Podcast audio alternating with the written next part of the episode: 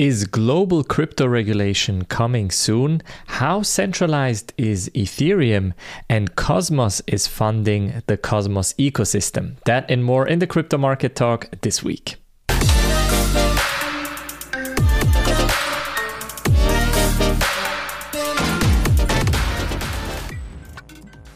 In this week's episode, we will talk about some interesting news from the crypto world. Then we will discuss some stuff around Bitcoin and Ethereum. We will also discuss potentially how centralized Ethereum is. But at the end, we will also talk about Cosmos and also some interesting stuff happening on Solana. But first, let's get started with this, starting with essentially the power of cryptocurrency. As a new report has come out and shown that the donations that came for uh, the Ukraine in the Ukraine uh, war were around 70 million US dollars in cryptocurrencies. That has found a report by Chainalysis. Now, very interestingly, we can see here around 28 million US dollars were spent in Ethereum, around 22.8 million in Bitcoin, and USDT, the stablecoin, around 11.6 million. Now, this money has gone mostly for military equipment and humanitarian assistance to the Ukraine um, government. And the interesting part here is that the Ukraine government is saying that thanks to cryptocurrencies, and the modern technology, they were able to receive this money much, much faster. If you would go the traditional route when it comes to donation, it would take multiple days, maybe even weeks in some cases. But with cryptocurrencies, it's almost instant. Also, very interesting is that around 80% of the 70 million donated came in the first few months of the war, with the speed of cryptocurrency payments fast tracking the country's ability to respond to the Russian invasion. Quite interesting use case, of course, for cryptocurrencies, mainly for donation. Now, next up, we should discuss this right here. The G20 has met in on the Saturday on 25th in India, and uh, very interestingly, they are talking like the different instances are talking about a potential global crypto regulation. On one side, we have the IMF, of course, the International Monetary Fund. They are saying they are preferring to regulate crypto rather than banning it outright.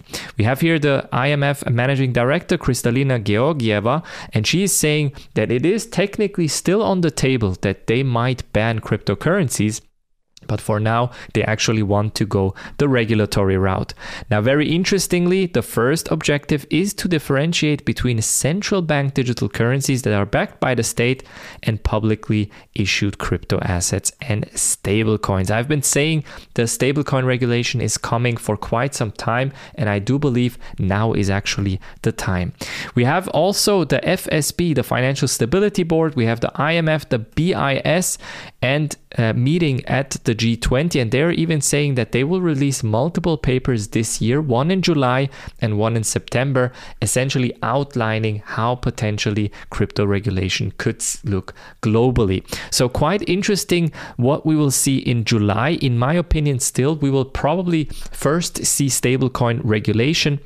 And only after we will see kind of crypto asset regulation, etc probably also very hand in hand with CBDCs, so central bank digital currencies. Now that we've discussed the general news, let's talk about Bitcoin. Very interesting news article here. Bitcoin's future hinges on donation, and that's got people worried. It costs up to $200 million a year to keep Bitcoin's code maintained and functioning. Now, the Bitcoin source code is, of course, open source. That means everyone can contribute. But at the same time, Bitcoin has a so called core contributors team that is mainly working working on Bitcoin's code. Now, these people obviously need funding in terms of grants and donation, etc. And the article is making a point that they're saying essentially without the donations, especially in a bear market, we could see a potential risk with the Bitcoin code. Because if people don't uh, work on the programming code of Bitcoin, we could see some security issues, maybe some maintenance issues, and that could cause some problems. This is one side of the uh, Uh, of the equation, the other side is also saying, serious question, why does Bitcoin Core need ongoing development? This is not to imply that it doesn't, but rather to determine what goals a Bitcoin client should actually have. Bitcoin is not Ethereum. It will keep going with or without core development. This is a huge discussion in the Bitcoin community whether it actually needs active development, also how much of active development it needs, because it already serves a specific purpose. I would argue that usually without the development, you wouldn't see new developments such as the NFTs on Bitcoin or specific performance issues that we see from time to time, especially if the network is being used a lot. Now let's talk also about the price. We can see here Bitcoin may only need four weeks to hit 30,000 in a key monthly close. Now, interestingly, we have this source right here where we've looked at the Bitcoin data from 2014 up until 2023, and we always have this bottom formation, then we have the neckline breakout, then we have up only, again, bottom formation, neckline breakout, up only, and here currently we are at the stage of the bottom formation. So, was the 16,000 US dollars actually the real Bitcoin bottom? This still remains to be seen because, again, we have seen here some corrections towards the bottom here once again, even after the neck. Uh, the neckline breakout has happened. So technically, we could still see some correction down to 12, 14, maybe 16,000 once again. But until we cross this neckline breakout, we won't see up only. At least this is the theory of some traders on Twitter that we are seeing currently. We also have to see or keep in mind that the January price uh, price index has came out has come out and essentially we have seen here 5.4% which is a bit higher than the 5.3% that we've seen in December. So people are still a bit hesitant because they expect the Fed now to react more hawkish to react potentially even with 50 basis points at the end of the next month. So we will see potentially a more kind of uh, aggressive Fed and that of course will cause some troubles in Bitcoin's price price. Now, if we look at the price in general, what we can see here very clearly is that the 25.2 line here is being rejected once, uh, about three times here in the local area. Then we've seen the bottom here, local bottom at around 23,000. Since then has recovered, but it might actually be weakened once again. And next up, we have this bottom of around 21.6. So if you want to short this right now, this could be potentially an opportunity or at around 23,000. But if you're more bullish, you could probably try to long this up until 25.2. I wouldn't try to long a bit further because still this could get rejected quite heavily and then we will probably see the 21.6 come into play as well.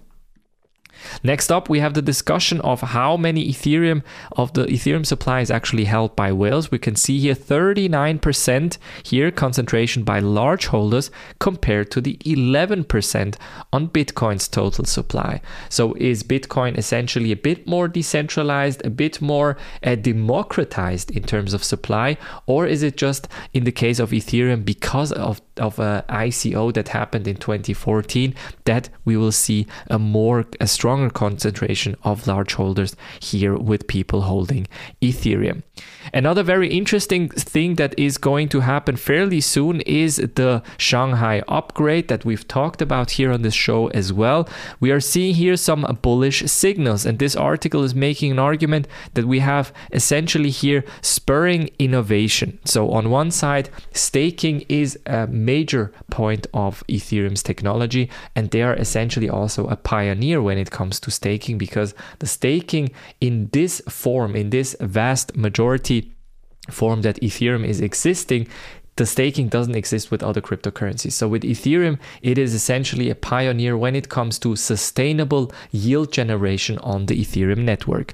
On the other side, we have essentially uh, the potential of strengthening Ethereum also as a base layer with this staking becoming more popular other uh, technologies will rely on Ethereum becoming the base layer for settlement as well. And on the third side, we have sovereign assets. So essentially, you being being the holder of your own assets and having the option to actually withdraw the funds whenever you want is a huge thing.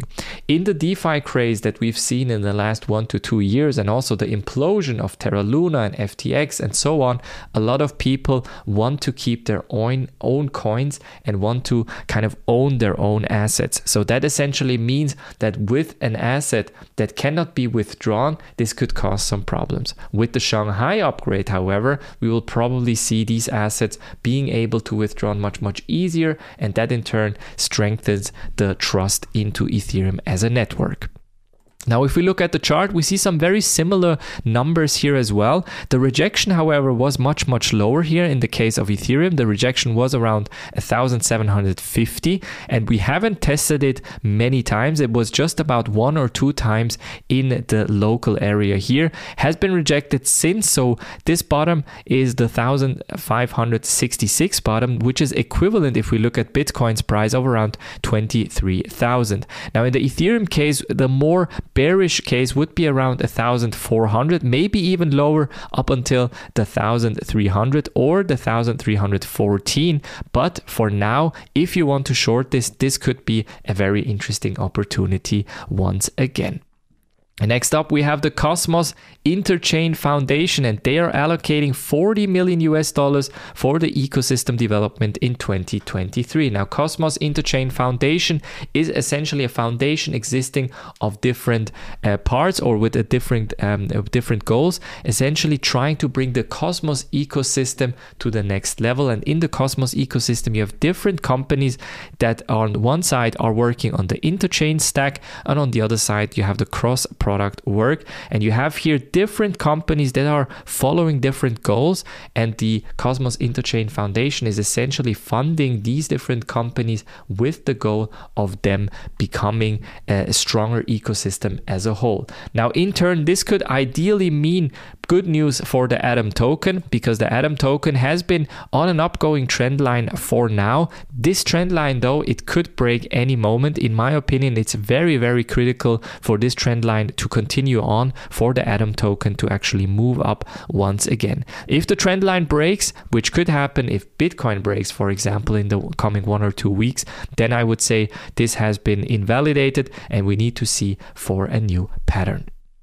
And last but not least, we should talk about Solana because once again, we are seeing some technical issues on Solana. Solana is facing slowdown in block production. Network has been restarted. So over the weekend, we've had an upgrade from 1.13 to 1.14 on Solana's network.